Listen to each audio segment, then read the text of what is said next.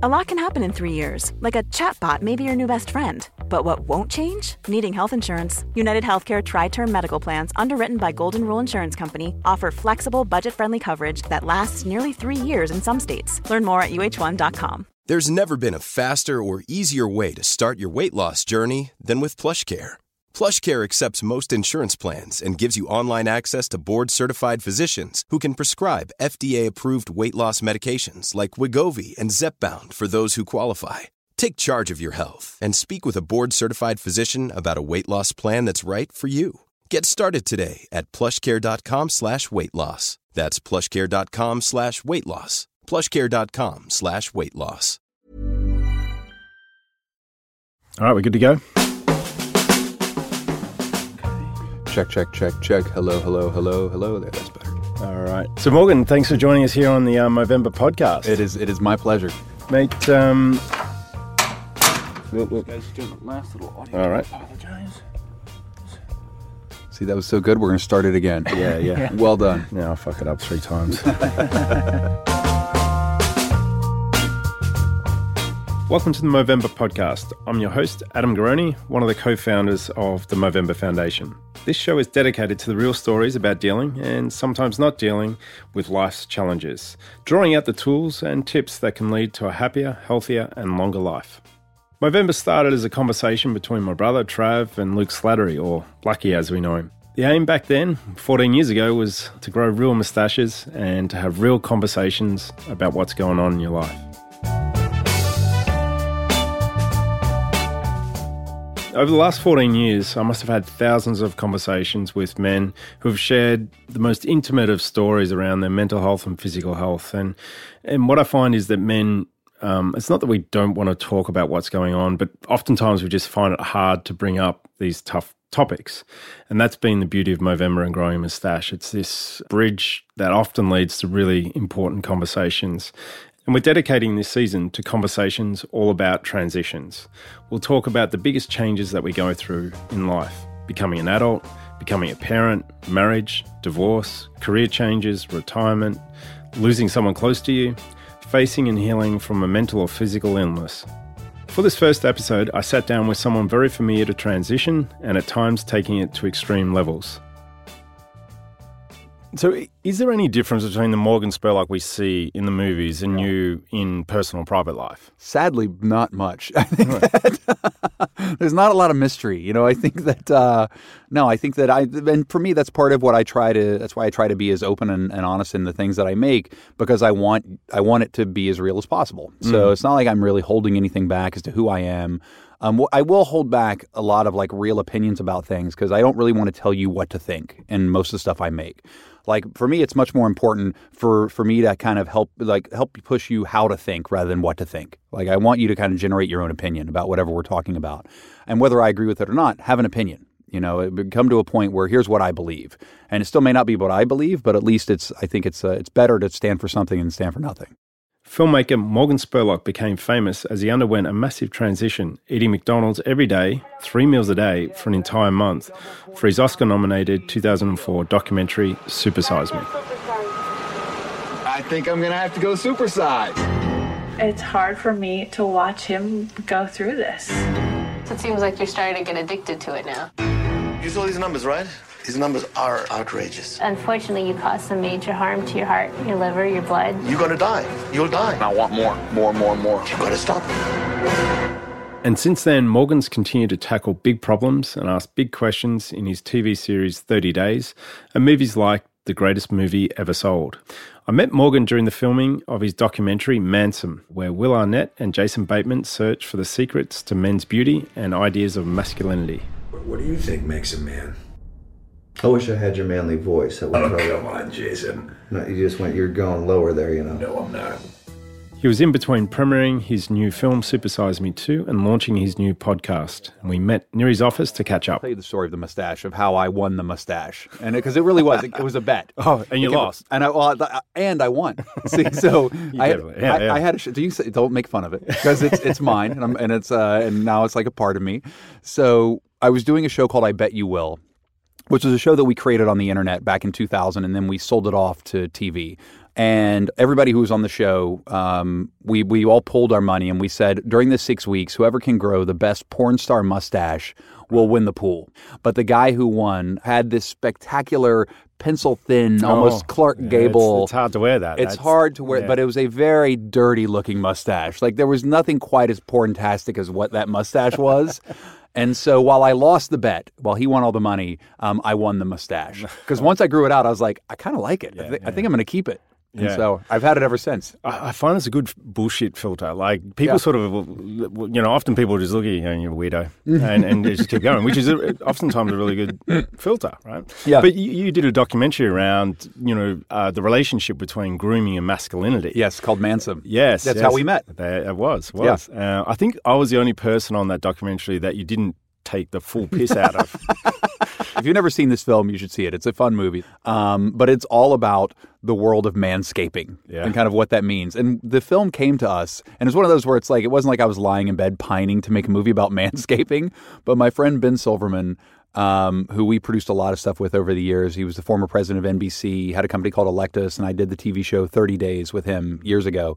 He said, um, I was with Will Arnett and Jason Bateman, and they want to do a movie about manscaping. Do you want to meet with them? And the only answer to that question is, of, course. course. I do. Of course I want to meet with them. All they do is take the piss out of each other nonstop. Like when you see them in the film, It's an amazing dynamic. It's an amazing dynamic, but that's how they are all the time. And after that was over, I was like, the only answer is yes. Like we have to make this movie because it'll be so much fun. And you know, we got Paul Rudd in the film and Zach Galifianakis. I mean, it was a really fun movie. Yeah. How have you seen um, masculinity evolve over the years from Yeah. from the image of your dad to you now as a father, and even how you're bringing up your boys? I, I think the the biggest thing, and it's kind of how I, I try to live my life. It's like I very much I feel very masculine in my existence. I feel I you know I feel, but I also feel very in touch with my emotions. I feel empathy. I feel like there's nothing more masculine than empathy. There's nothing. There's nothing stronger than being able to be in touch and understand how other people feel and what they're going through. So, in whatever I've done and what I try and instill into my children is just as my mother instilled into me is this idea of caring for others. As much as you care for yourself, you need to care for other people, and and it doesn't even need to be people that are that you know in your life. Um, helping someone on the street, talking to someone you've never seen, giving someone directions. It's I I try to be open to to everyone um, and try not to judge them. Try not to put them into a box, which is easy to do. I think in today's world, especially in kind of this this so segmented country that we're in right now, where it's like this side versus this side. Yeah, we are living in an interesting time, um, and it's it's polarizing at the moment Yeah. in the US, and I, I can only imagine it. It's you know from LA to here, it, it, you know, it, it must be tough to like still focus on that when you know we have some in theory role models saying Yeah. other things. Yeah, I think the biggest thing is you can still be you can still be a man and stand up for what you believe in and not be so confrontational and not have everything have to be a fight. Um, I, I mean, the, the the some of the strongest men I think in the world are the ones who never get into confrontation, are the ones who are able to have have a real conversation with you and get to a greater position of understanding. And that's ultimately how I want to live my life, and hopefully my sons as well. But still, but you still shouldn't walk away from a fight if you have to.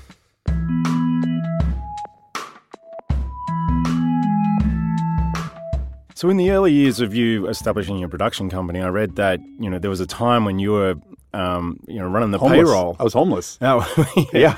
Uh, and, and, you know, uh, paying people off of credit cards and racked up, you know, two hundred fifty thousand dollars worth of debt. I mean, Yeah. what was driving you at that point? Was it just to make it? Or was it to uh, create change or uh, you know, fame and success? What It was. I mean, it was none of that. I mean, I feel like I was starting a business. I was starting a company, and at the time, I was thirty. You know, thirty-one. Had no kids yet. Um, so the ability, the, like the idea of me taking risks, it was like, well, who cares? You know, it's What's the worst What's outcome? what's worse? What's the worst outcome? I declare bankruptcy. That's the worst that's going to come for, come out of this. Is I'll have to declare bankruptcy.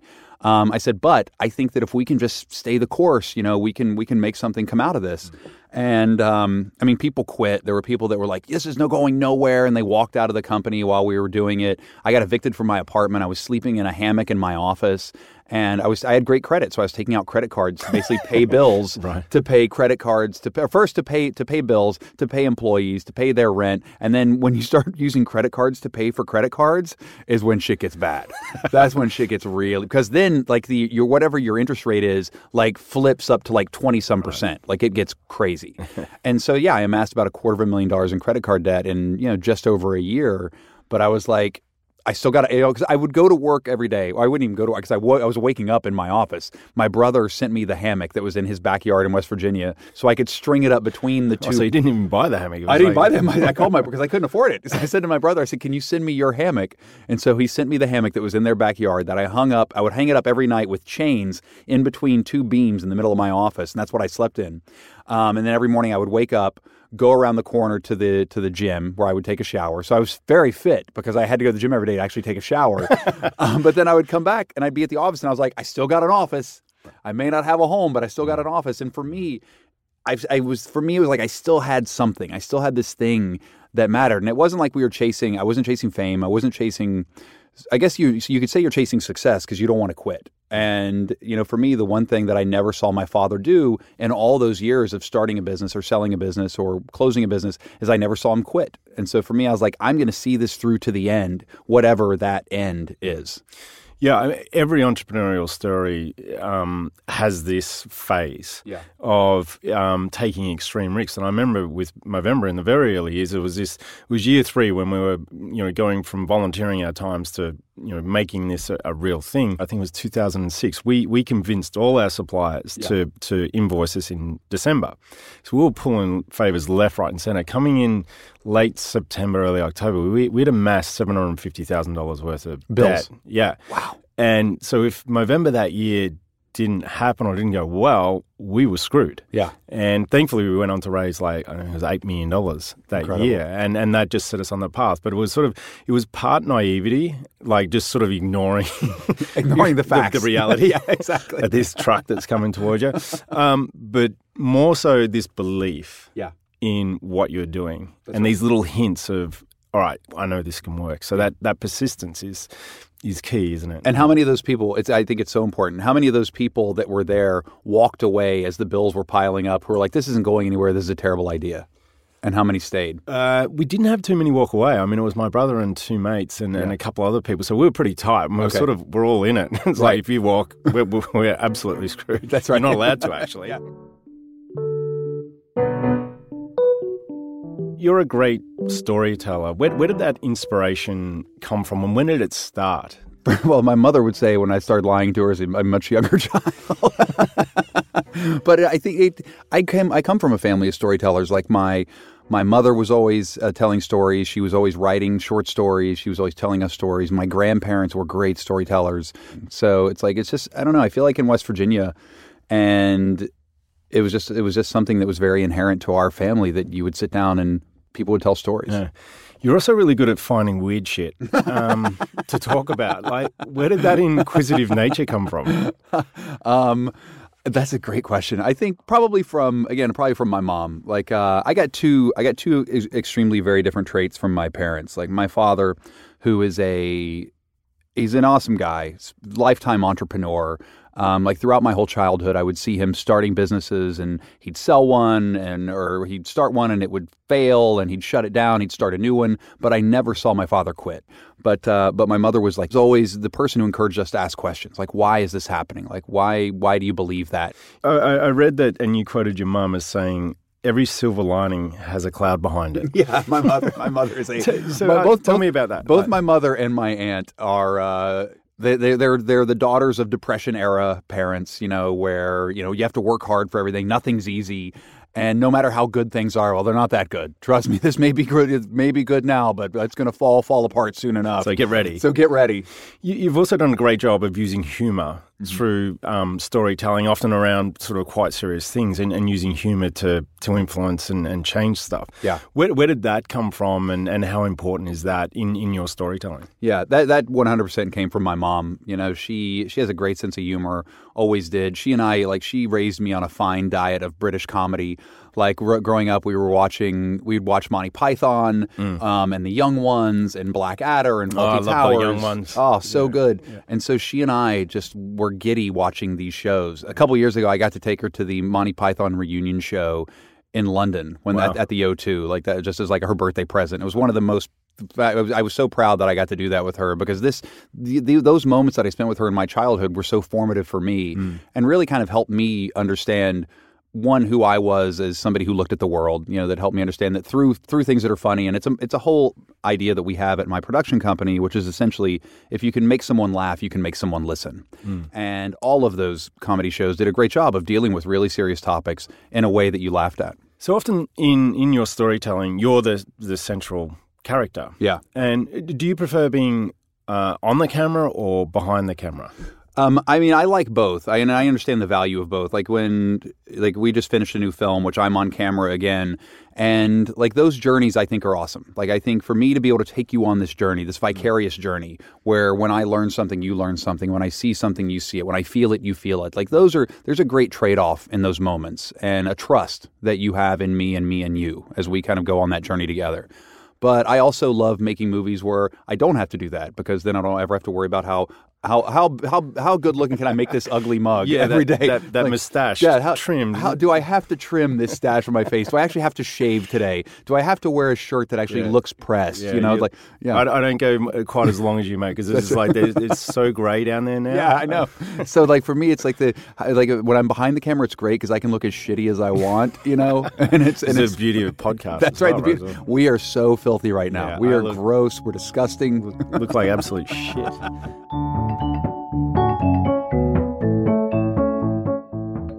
So let's talk a little bit about Supersize Me. So that was a huge cultural phenomenon. Yeah. Um, you were nominated for an Oscar. So how did you deal with the fame that came with that? there was a moment when I was at Sundance in 2004 with Supersize Me. About we're about halfway through the week, and James Rocchi, um, who is a journalist, a, a film critic, came up to me in the middle of Sundance and he said, "So, Mr. Spurlock, how does it feel?" And I was like, "What are you What are you talking about?" He said, "You're the belle of the ball. This is your Sundance." And I get I, I'm getting chills literally again as I'm telling you the story because it's the it's that moment where I took a step back and I was like, "Holy shit!" He like I'm Cinderella. I'm the guy who's going to come out of this festival. My life's never going to be the same, and it wasn't. And it was it was completely. It was one of those where I was very fortunate to be surrounded by great people who kind of kept my head straight, and um, from friends who I'd been working with for years, just like you did. You know, when we started the company, to family members, to you know people that kind of came onto my team to help put the movie out. I was surrounded by real people. I wasn't surrounded by any kind of what you would imagine like typical douchebaggery Hollywood types. I was really lucky. Yeah, Yeah. I, it could have it could have ended very badly, but I think I think I was again. I give a lot of credit to my parents and my family. You know, who kind of made me realize that you know what this could all go away. This is all great. Mm-hmm. It's But that this- cloud Yeah, behind it's the, that- uh, There's the cloud behind the silver lining. This is good. You should enjoy it, but it's all gonna. It could all go away tomorrow. And I've always thought about this. It, it's about enjoying the journey. Yeah. Because you do get transfixed on like the destination on on that time than when you hit success. That's right. And, and when that those moments come and go pretty quick. Agreed. And and enjoying the process as hard as it is. Yeah. Well, that's I remember some of the best advice I ever got was from Dennis Miller, the comedian, and this was right when Supersize Me was exploding, and it is just coming out in theaters, and I was doing the rounds of like the talk show circuits and TV shows, and I was on his TV show, and we went to commercial break. And he was congratulating me on the film, and you know, however, how you know, on everything has happened. And he said, he goes, I just wanted to give you some advice. Enjoy this. He goes, enjoy everything that's happening right now. He goes, because the elevator up only happens once.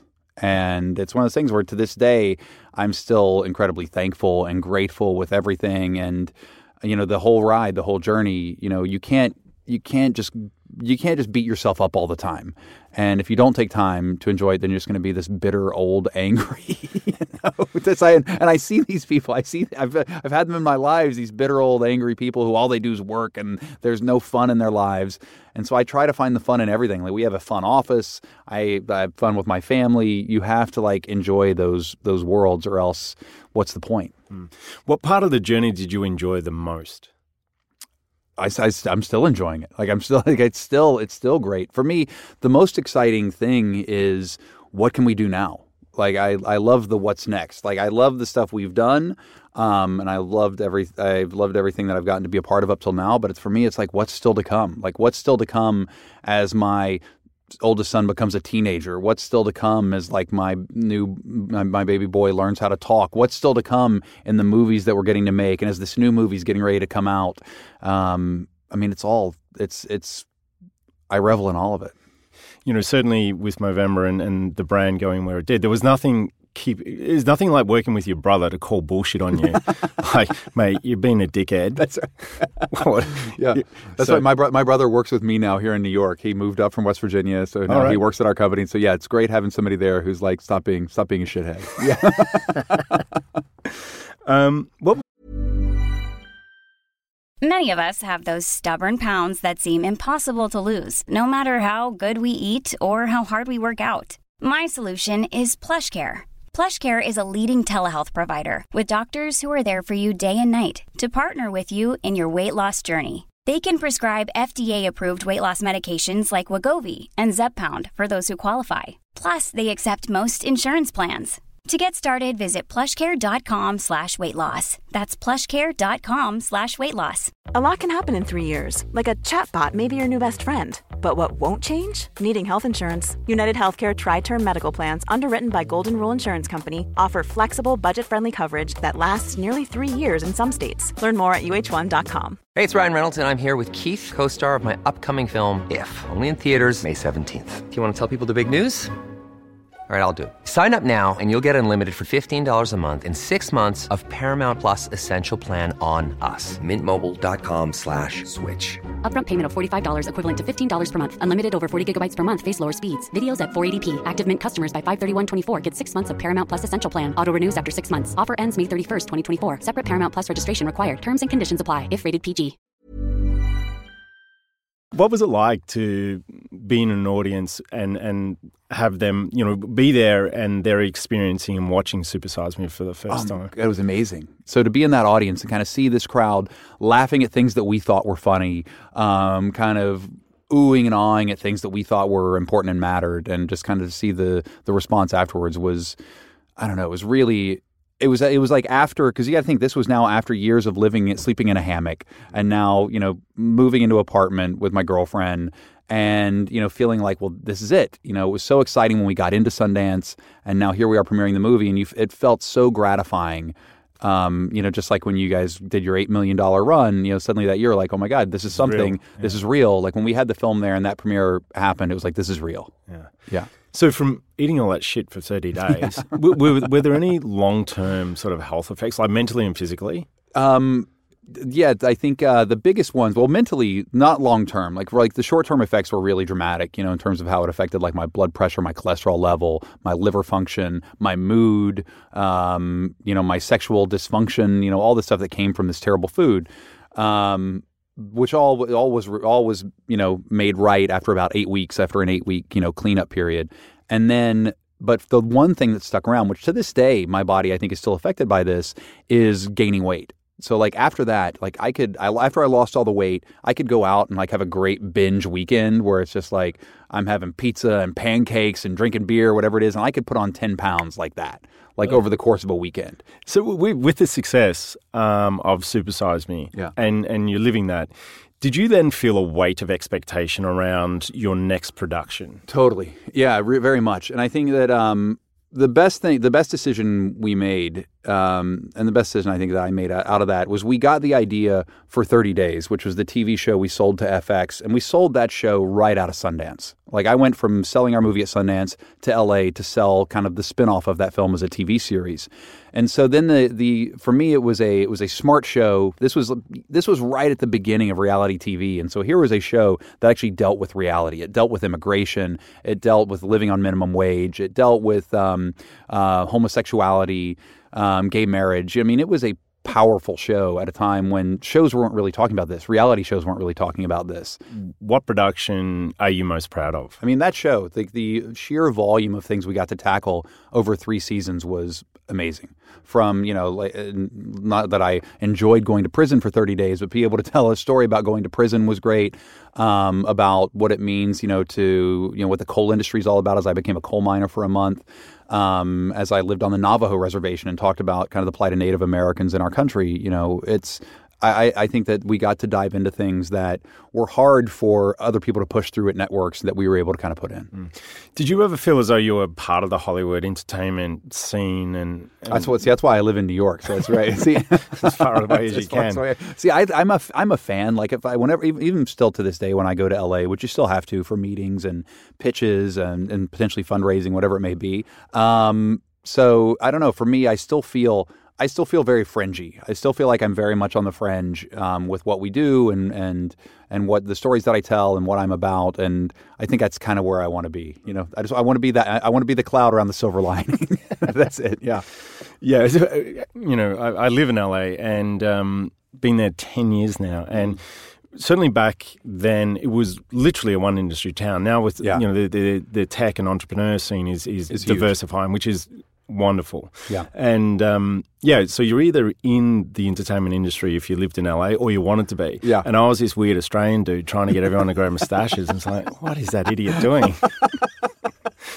um, they're like, oh yeah, that's that sounds like a business. All right, see you later. good see, luck with that, man. Good, good luck with that. see, the thing I found about it with LA is that the key to really being in LA is you need to have like a core support group of friends to mm. be in that town. I, I mean, I'm lucky to have like these great college friends that are like real real human beings, mm. you know, that are there. Yeah. Yeah. All right. So how how has the concept of success and being successful changed from, you know, your time in your thirties to, yeah. to now? Now people return my phone calls. It's the best. you know, when you reach when you reach the point where people call you back is the greatest day ever.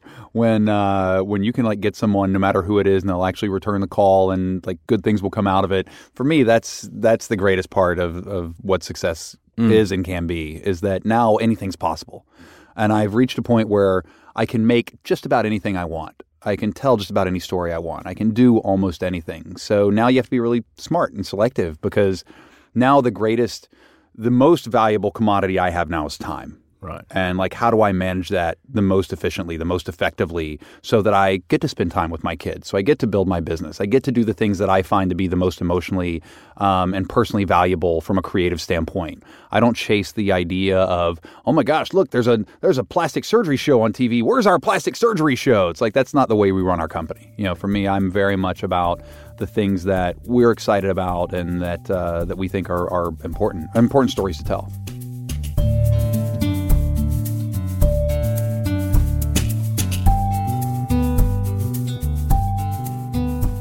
How has your approach to relationships changed um, with age and experience? I've recognized how much more important family is and time with them and my friends. Like it's, I think you realize how important it is to be a better friend, and uh, and that's something I strive with every day. Because as a workaholic, as a workaholic, you get distracted. I get distracted by all the stuff I feel like I have to do at work, rather than all the stuff I need to kind of feed my soul and my spirit as a as a friend, as a brother, as a family member. So if you had a buddy come up to you and say, "Hey, I love my kids, I, I love my family, but marriage is on the rocks. I yeah. think we're going to break up," what what would your advice be? That's it's that's a great it's a great question because I I got divorced a couple years ago, um, and you know it's been one of those things that I think it was the best thing that could have happened for us, um, and was the right thing to happen. But I tell my friends, and I've had a few different friends who've asked me since then, and I say you should try to work it out. Like you should you should go to therapy, you should spend time with each other, you should make your relationship a priority. And I've had a lot of friends who've made it work, who's you know said you're right, I should try to stick this out, um, and other ones who who ended up getting divorced. Um, I mean, the it's emotionally taxing um, on you and your family. I mean, the one upside is my son has no recollection of us kind of being together. Like we separated before he was two years old, so all he kind of really remembers is like mom's house and dad's house. Um, you know, I'm remarried, she's remarried. So he has two complete families that love him to death. So now he gets four Christmases. So he's ecstatic. It's pretty good. he's pretty good. He's doing pretty good.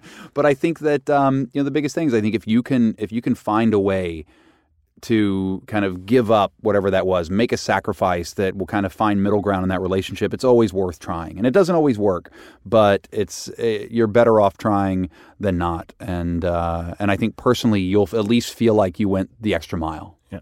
So your first wife, Alex, she was in Supersize, uh, yeah. Supersize Me with you. Did yeah. did that impact, like working with with your partner like that, did that impact the, our relationship? Yeah. I mean, I think that um, I think with us it was partly, you know, I because I as as I told you as a workaholic, like I was gone a lot. Like I traveled a lot. I shot a lot. I was I was continuing to try and build my business, and I never made my relationship a priority.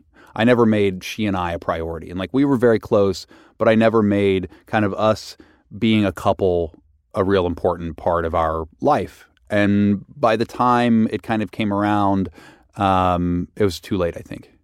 Yeah. So, um, what have you taken from that experience into to your next marriage? I mean, for me, it's about taking time to you know kind of listen to that other person, spend time with that other person, to prioritize those moments that you spend together, to shut the phone off, to like you know actually have some um, moments of intimacy that don't have to be sexual intimacy, but it can just be just a conversational intimacy. You know, where you're actually having dinner, talking to one another, not in front of the television watching Game of Thrones, which I love to do. But it's like, but you know, it's, sometimes it's nice just to have dinner and have a have a have a real, honest end of day look at me, look at you, looking at you, looking at me, let's talk, and here's what's going on. Those are great. Like, and we, we do that a lot when all of our families together, like when both my boys are there and we're there. But with just the two of us doing it, we kind of started to let it go and we realized that we needed to kind of circle back and make that important again. Do, do you remember with Sarah, your, your wife now, yeah. the first really meaningful conversation where it's like, all right, this is serious? Yeah, it was when I was still married. That's uh, that's how this all kind of transpired. Right. So it was in the middle of that where she and I started talking, and um, we really hit it off. We really we really cared for each other, and and it was one of those where I realized there was something there was really something special about what she and I had. Mm. Yeah. Mm. Um, so with Presley, my daughter, um, you know, I travel a fair bit with work. I, am trying not to travel as much so I can be home more. You, you still travel a lot. Like, yeah. how how do you um, what do you do like practically to stay connected and and? Well, I mean the the the best thing, I mean the greatest thing that ever happened is FaceTime. I mean the mm. fact that I can actually like look at my kid now and he can see dad um, you know, both my boys, the fact that I can FaceTime with them and they can see me, that I can call them and talk to them, actually have a bit of an emotional connection with them, even though it's not a physical connection, I think it makes a big difference versus just being on the phone. Because when you're on the phone with somebody, as we all know, you can be not paying attention 75% of the time and be distracted by other things or whatever's going on, whether it's laundry or TV or computer or anything. Yeah. Yeah. yeah I, FaceTime with Presley, and it's like what she loves to do though is press the red button and make and it go. That's, yeah, that's my. Like, what are you doing, Presley? Yeah. Jesus. yeah, my youngest, my my son Kallen. That's all he does. So he takes the phone and he runs away with it, and then he presses the red button because it's a big red button. That's what you're supposed to do. The big red button, you hit it, and you know you launch the missiles or you turn off Daddy. Those are the two choices. But the the other thing is is then I, you know, for me, it's about quality, not quantity. So if I can't have the quantity where I'm with my kids all the time, then the time that I am with them, I want to make really valuable. So it's about unplugging. It's about making them the focus. It's about doing things that they love. It's about finding things we can do together. Um, that's for me. That's the most important part. Mm. So let, us talk about your relationship with your your sort of close buddies. Mm-hmm. Um, you you talk a lot and are very open in, in front of the camera about serious issues. Do, do, are you as open with you with your close buddies around you know what's going on with fatherhood or yeah. marriage or relationships or work? Completely. I think you you have to have somebody that you can vent to. It's really important. Yeah. Um, I think you need to have a partner you can vent to, and then I think you need to have some other people that you can vent to on the side. Because my grandmother, because it's like I love my wife, but there's still things I won't talk to my wife about. I will tell her almost everything, but there's still things I want to talk to my friends about that I won't talk to her about um, because it's just I think it's it's it's just inherent to who I am and I think who guys are. And so like me and my guy friends will have guy conversations about things that are important to me. Um, and then I talk to her about like the other ninety five percent. Mm. Yeah, and what what I find with my mates and buddies is um, it's really important to have the right environment yeah. to have those conversations. Yeah, there's usually a pint involved. You know, we're usually uh, we're usually you know sitting at a bar somewhere having a pint. One of my one of my oldest friends, uh, Dave Stacy, who he and I have known each other since we were five years old. Um, like he and I, we travel together. Our families travel together, and so he and I will just like you know find time wherever we are just to like check in, talk. We'll call each other all the time. Um, those friends are invaluable. Mm. As a father, how are you similar to your dad and and also different? Mm. I'm a workaholic. much like my father, um, which my father likes very much. My father, my father, my father loves that I have a business that uh, that I work for myself. He's very. I think he he's never openly said that he's proud of that, but I think he likes that I that I work for myself. Um, he, uh, I think that the other. I'd say the difference is I've tried to be much more present in my kids' lives than I think my father was in mine. Um, my father would leave at six in the morning. I'd see him at nine o'clock at night. He would work on weekends. Like I never really spent time with him. And for me, you know, it's one of those things. Like once I had kids, and now I've got two boys. You know, it's it's really important for me to have a different bond with them than I had with my dad. Like I'm much closer to my father now as an adult than I ever was as a kid, and I wanted to try and you know kind of flip that a bit. Yeah, our dads are probably the same age, and, and, and that generation of men, it was just it was you know I love my dad, but it wasn't I, it wasn't in your DNA. No, no, and and yeah, the the emo there wasn't sort of a deep emotional connection per yeah. se. It was more you know I knew he loved me for sure, and he was there for me, but it, yeah. was, it was different. Yeah. And my dad is an emotional guy. Like, uh, like I've caught my dad. Like, my dad will cry over things. Like, you know, he, you know, he's a hugger. Mm. So it's like, so he is an emotional guy. But it's one of those things where I feel like that came later for him. And I feel like part of with my dad, I think my dad wanted, my dad wanted young men, not boys. Like he wanted, he wanted us to grow up. And I think for him, it was much easier to relate to us as adults than it was to relate to us as kids. Yeah. Yeah. How did becoming a, a dad the first time change you? It it it really it reinforces your mortality immediately. Because um, usually up till then up until you have that kid you're you're impenetrable. Nothing will touch you. Nothing can stop you. Nothing will harm you as a man i think. And then the minute you have that kid this thing becomes the most important person on the planet. You know this is finally something uh, finally something exceeds your own ego to kind of to make you realize this is what matters most and you know I I probably wouldn't put myself in the middle of terrible things as I used to. Like I remember when my son was being born and I was calling his mom from Afghanistan when we were shooting Where in the World's Osama bin Laden. And like we had been in the middle of like a Taliban ambush and they you know they shot the guy that was on a bike trying to get away. And it's like I can't tell my wife this as she's home pregnant with my kid it's like I can't tell her any of this. Um, but when I look back now I now that I have two kids, two boys, I wouldn't put myself in those situations now. I will I will have much more of a measured risk in terms of the choices I take. And I think it it does. It makes you it makes you appreciate a lot of one one it makes me appreciate the life I have. It makes me appreciate the family, father, parents that I had. And it also makes you want to be a better person. Like my kids make me want to be a better father, a better husband, a better man. Mm. So how old is your first son? Uh, he's 10. Oh, nice. Yeah, so it's good because there's zero competition between them because he's like yeah. he's like proper big brother. Yeah, yeah, nice. And he loves he loves being a big brother now. It's like when when we were first talking about having a kid, he's like, uh, he goes, I don't want a little brother or little sister. He goes, I want a big brother. And I was like, Daddy can't help you with that, buddy. I, was like, I, was like, I, was like, unless somebody magically shows up from Daddy's right. past, yeah, yeah, yeah, is, yeah, yeah, Then then you're going to be on your own. as far as you know, there's not a big brother as, out there. As far as I know, you're you're it, pal.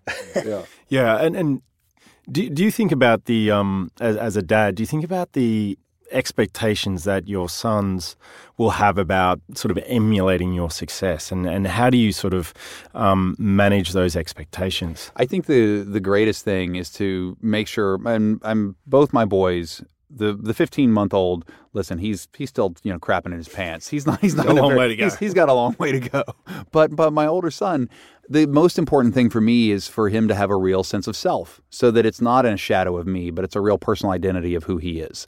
Like, who does he want to be? What does he believe in? What does he like? Like, I want to encourage that real kind of personal journey of him to kind of understand what he what he wants to be as as a as a young man and it's what my parents you know really allowed me to do and i think the more i can kind of stoke that fire then it'll never be a problem if, if having to live up to any of my expectations because my expectations are solely rooted in him being the best version of himself. So, uh, what are you working on now?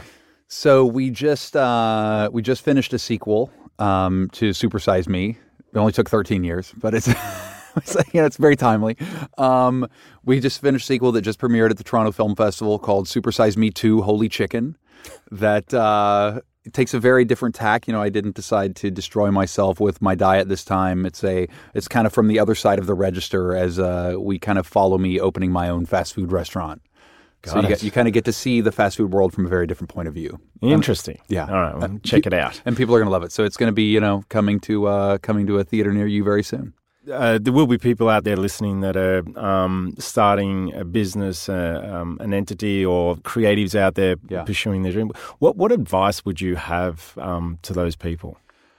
I think the biggest thing is you can take you should take as much risk as you can handle. That's the greatest advice I give anybody starting a business. Like you need to take as much risk as you can personally physically stand. And whether that's monetarily, whether that's emotional, and you should stay the course. Um, you know, I think the biggest thing is you have to believe in you before anybody else can believe in you. And you have to understand that path that you're on.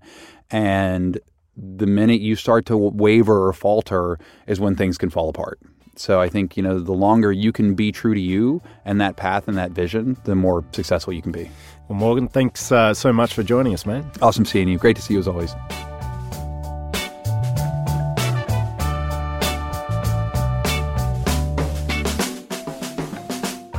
Thanks to the Movember team, John Ackerman and Kirsty Wood, New Millennium Productions. We'd also like to thank Morgan Spurlock and his team. Thanks to Martin Peralta for his production assistance. Dara Hirsch mixed this episode. Music featured in this episode is from Poddington Bear, Blue Dot Sessions, and the Free Music Archive. The Movember podcast is produced and edited by Rose Reed. I'm your host, Adam Garone. Tune in for our next episode to hear more candid conversations about dealing and sometimes not dealing with life's challenges and changes. For more information about this show and the Movember Foundation, please visit movember.com forward slash podcast. Do it better. Just do it again and do it better. yeah. yeah.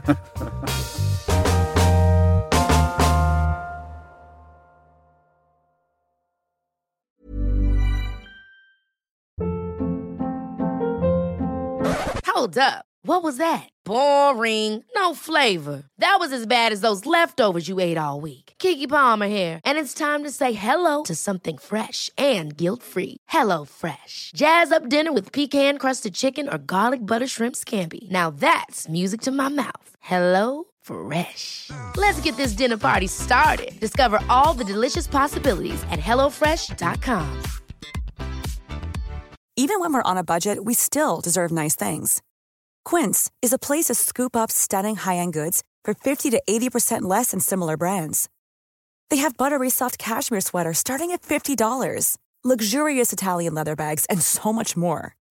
Plus, Quince only works with factories that use safe, ethical, and responsible manufacturing. Get the high-end goods you'll love without the high price tag with Quince. Go to quince.com slash style for free shipping and 365-day returns. Imagine the softest sheets you've ever felt. Now imagine them getting even softer over time. That's what you'll feel with Boll and Branch's organic cotton sheets. In a recent customer survey, 96% replied that Boll and Branch sheets get softer with every wash. Start getting your best night's sleep in these sheets that get softer and softer for years to come. Try their sheets with a 30-night guarantee. Plus, get 15% off your first order at bollandbranch.com. Code BUTTERY. Exclusions apply. See site for details.